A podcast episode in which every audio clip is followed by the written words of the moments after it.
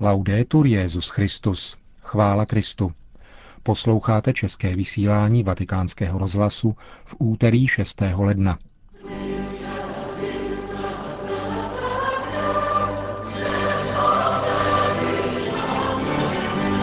V den slavnosti zjevení páně sloužil dopoledne Benedikt XVI. v bazilice svatého Petra mši svatou.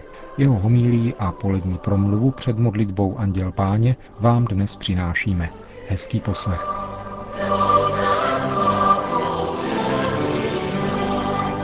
V zaplněné vatikánské bazilice zahájil svatý otec mši svatou v 10 hodin dopoledne. Podstatnou část jeho homílie si nyní můžete vyslechnout. V letošním roce 2009, jenž je věnován astronomii, protože si v něm připomínáme 400 let od prvního pozorování teleskopem, které provedl Galileo Galilei, nemůžeme nevěnovat pozornost symbolu hvězdy, jež je tak důležitý v evangelním vyprávění o mudrcích. Byli to se vší pravděpodobností astronomové, z místa svého pozorování, které leželo na východ od Palestiny, možná v Mezopotámii, zaznamenali novou hvězdu a vysvětlili si tento nebeský úkaz jako zvěst o narození krále, či přesněji, podle písma svatého, krále židovského. Církevní otcové spatřovali v této jedinečné události podávané svatým Matoušem také určitý druh kosmologické revoluce, způsobené vstupem Božího syna do světa, Například svatý Jan Zlatoústý píše, to, že se hvězda zastavila nad dítětem, mohla způsobit jedině moc, kterou hvězdy nemají. Nejprve se skrýt a potom se znovu ukázat a nakonec se zastavit. Svatý Řehoř Naziánský tvrdí, že narození Krista určilo hvězdám nové dráhy. Je třeba to chápat v symbolickém a teologickém smyslu. Zatímco pohanská teologie zbošťovala kosmické prvky a síly, Křesťanská víra, jež dovršuje biblické zjevení, rozjímá o jediném Bohu, stvořiteli a pánu celého kosmu. Božská láska vtělená v Kristu je základním a univerzálním zákonem stvoření. Je však třeba to chápat ve smyslu nikoli básnickém, ale reálném. Tak to ostatně chápal samotný Dante, když v majestátním verši, kterým končí ráj a celou božskou komedii, definuje Boha jako lásku, která hýbe sluncem a všemi hvězdami. To znamená, že hvězdy, planety a celý vesmír nejsou ovládány nějakou slepou silou, neřídí se dynamikami pouhé hmoty. Nejsou to tedy kosmické elementy, které by byly zbošťovány. Nýbrž ve všem a nade vším je osobní vůle, duch boží, který se v Kristu zjevil jako láska. Je-li tomu tak, potom lidé, jak píše svatý Pavel Kolosanům, nejsou otroky kosmických elementů, ale jsou svobodní, schopní navazovat vztah se stvořitelskou svobodou Boha. On je na počátku všeho a všechno řídí, nikoli na způsob chladného a anonymního hybatele, ale jako otec, ženich, přítel, bratr, jako logos, slovo, rozum, který se jednou provždy spojil s naším smrtelným tělem, plně sdílel náš stav a ukázal přebytek moci své milosti. C'è dunque nel cristianesimo una peculiare concezione cosmologica? V křesťanství se tedy vyskytuje zvláštní kosmologická koncepce, která nalezla ve středověké filozofii a teologii ten nejvznešenější výraz a také v naší době poskytuje pozoruhodná znamení nového rozkvětu díky nadšení a víře mnoha vědců, kteří se ve šlépějích Galilea nezříkají ani rozumu, ani víry, nýbrž důsledně docenují vzájemnou plodnost obojího. Křesťanské myšlení přirovnává kosmos ke knize, jak to říkával také Galileo, a považoval jej za dílo autora, který se vyjadřuje v symfonii stvoření. V rámci této symfonie se na určitém místě vyskytuje to, co hudební terminologie označuje jako solo. Určité téma, jež je svěřeno jednomu nástroji nebo jednomu hlasu a je tak důležité, že na něm závisí vyznění celého díla. Tímto sólem je Ježíš a patří mu královské předznamenání. Úkaz nové hvězdy na nebeské obloze. Ježíš je antickými křesťanskými spisovateli přirovnáván k novému slunci. Podle soudobých astrofyzikálních poznatků bychom jej měli přirovnat k nějaké hvězdě, jež má centrální postavení nejen v rámci sluneční soustavy, ale v rámci celého známého vesmíru. V tomto tajemném, zároveň fyzikálním i metafyzickém plánu, v němž se objevila lidská bytost jako vrchol stvořených prvků, přišel na svět Ježíš, narozený ze ženy, jak píše svatý Pavel. Syn člověka v sobě zahrnuje zemi i nebe, stvoření i stvořitele, tělo i ducha.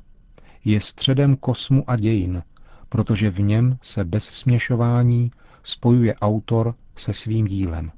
V pozemském Ježíši spočívá vrchol stvoření a dějin, ale ve vzkříšeném Kristu se jde dále. Přechod skrze smrt do života věčného předjímá sjednocení veškerenstva v Kristu. Všechny věci totiž, píše apoštol, jsou stvořeny skrze něho a pro něho. On, právě vzkříšením z mrtvých, obdržel prvenství ve všem. Tvrdí to i sám Ježíš, když se ukazuje učedníkům po zmrtvých vstání. Je mi dána veškerá moc na nebi i na zemi. Tímto vědomím je neseno putování církve, Kristova těla cestami dějin. Není stínu, ať už jakkoliv tmavého, který by mohl zatemnit Kristovo světlo. Proto věřící v Krista nikdy nestrácejí naději, ani dnes, před velkou sociální a ekonomickou krizí, která sužuje lidstvo, před nenávistí a ničivým násilím, které nepřestává třísnit krví mnoho regionů světa, před egoismem a záměrem člověka vynikat jako Bůh sebe samého, což někdy vede na nebezpečné zákruty božského plánu se životem a důstojností lidské bytosti, rodiny a harmonii stvoření. Naše úsilí osvobodit lidský život a svět od otravy a zamoření, které by mohly zničit přítomnost i budoucnost, má svůj význam a smysl, i když zdánlivě nemáme úspěch, anebo se zdáme bezmocnými proti převaze nepřátelských sil, protože je tu velká naděje, zakládající se na božích příslibech, která nám v dobrých i špatných okamžicích dodává odvahu a orientuje naše jednání. La signoria universale di Cristo si esercita in modo speciale Univerzální vláda Krista působí zejména v církvi. Všechno, čteme v listu Efezanům, Bůh podřídil pod jeho nohy a jeho dal jako svrchovanou hlavu církvy. Ona je jeho tělem, plností toho, který naprosto všechno ovládá. Dnešní slavnost je zjevením páně a jako odlesk i zjevením církve, protože tělo není oddělitelné od hlavy, První dnešní čtení, vzaté z tzv. třetího Izajáše, nám podává přesnou perspektivu k pochopení reality církve, jakožto tajemství odraženého světla. Vstaň, rozsviť se, obrací se prorok k Jeruzalému, neboť vzešlo tvé světlo a hospodinova velebnost září nad tebou. Církev je osvíceným lidstvem, pokřtěným slávou Boha, to znamená jeho láskou, jeho krásou a jeho vládou. Církev ví, že vlastní lidství i s jeho mezemi a ubohostmi vyzdvihuje dílo Ducha Svatého. Nemůže se chlubit ničím, ne svým pánem. Světlo nepochází od ní, sláva nepatří jí. Její slávou, kterou ji nemůže nikdo odejmout, je jedině být znamením a nástrojem toho, který je lumen gentium, světlem národů. Drazí přátelé, slavnost zjevení páně v tomto roce svatého Pavla volá církev a v ní i každého jednotlivého věřícího podle vzoru a poštola národů k napodobování služby, kterou poskytla hvězda mudrcům z východu, když je přivedla až k Ježíši. V čem jiném spočíval život svatého Pavla po jeho konverzi, ne v tom, že běžel k národům s Kristovým světlem, anebo naopak přiváděl národy ke Kristu. Milost Boží učinila z Pavla pro národy hvězdu. Jeho služba je příkladem a podnětem pro církev, aby znovu objevila svou misionářskou povahu a obnovila nasazení hlásat evangelium zejména těm, kteří ho ještě neznají. Hledíme-li však na svatého Pavla, nemůžeme zapomenout na to, že jeho hlásání bylo zcela živeno písmem svatým. Slovo osvěcuje, očišťuje a obrací. Určitě ne my. My nejsme než služebníci slova života. Pavel chápal sebe sama a svou službu jako službu evangeliu. Všechno dělám pro evangelium, píše. Tak by to měla říci také církev, každé církevní společenství, každý biskup a každý kněz. To všechno konám pro evangelium. E Drazí bratři a sestry, modlete se za nás, pastýře církve, abychom denním osvojováním si Božího slova mohli jej věrně předávat bratřím. Avšak modlíme se i my za vás, všechny věřící, protože každý křesťan je křtem a běžmováním povolán hlásat slovem a svědectvím života Krista, světlo světa.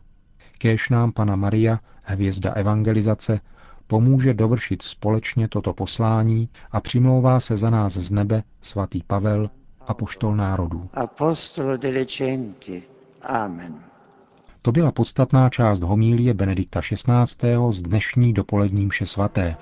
Předpolednem pak na náměstí svatého Petra přišlo kolem 30 tisíc lidí, aby si spolu s těmi, kteří se dopoledne účastnili mše svaté, vyslechli promluvu svatého otce před modlitbou Anděl Páně. Drazí bratři a sestry, slavíme dnes slavnost zjevení Páně. Evangelium vypráví o tom, jak Ježíš přišel na svět ve velké pokoře a skrytosti. Svatý Matouš nicméně podává událost o mudrcích, kteří přišli z východu, vedení hvězdou, aby se poklonili novorozenému židovskému králi. Pokaždé, když nasloucháme tomuto vyprávění, jsme zasaženi ostrým kontrastem mezi postojem mudrců na jedné straně a postojem Heroda a Židů na straně druhé.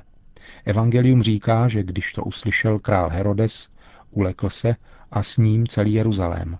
Tuto reakci lze chápat různě. Herodes je poděšen, protože v tom, kterého mudrci hledali, spatřuje konkurenci pro sebe a své děti. Starší a obyvatelé Jeruzaléma se však spíše zdají udiveni, jako by se probudili z nějakého snění a potřebovali se zamyslet. Izajáš skutečně předpovídal, hle, dítě se nám narodilo, syn je nám dán. Vládu má na svém rameni a dostane jméno podivuhodný rádce, mocný Bůh, věčný otec, kníže pokoje. Proč se tedy Jeruzalém ulekl? Zdá se, že zde evangelista jakoby předjímal postoj, který později zaujali velekněží, velerada a část lidu vůči Ježíši během jeho veřejného života. Jistým se jeví fakt, že poznání písem a mesiářských proroctví nepřivádí všechny k tomu, aby se otevřeli jemu a jeho slovu. Přichází na mysl, jak Ježíš těsně před utrpením zaplakal nad Jeruzalémem, protože nerozpoznal čas svého navštívení.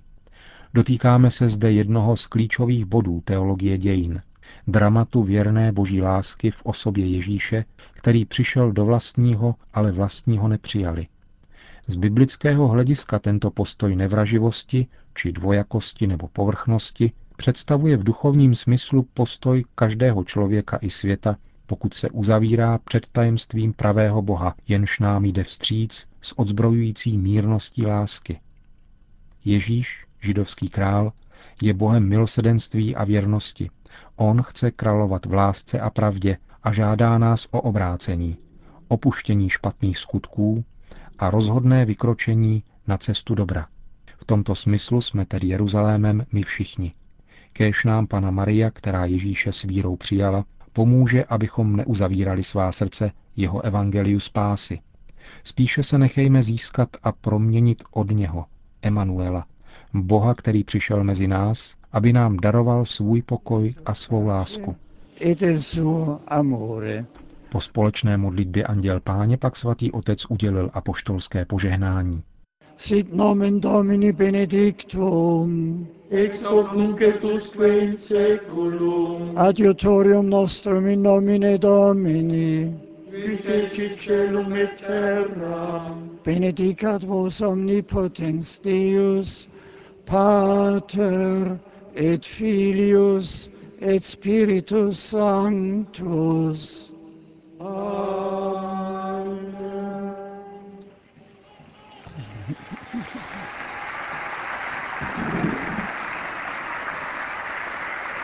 Končíme české vysílání vatikánského rozhlasu.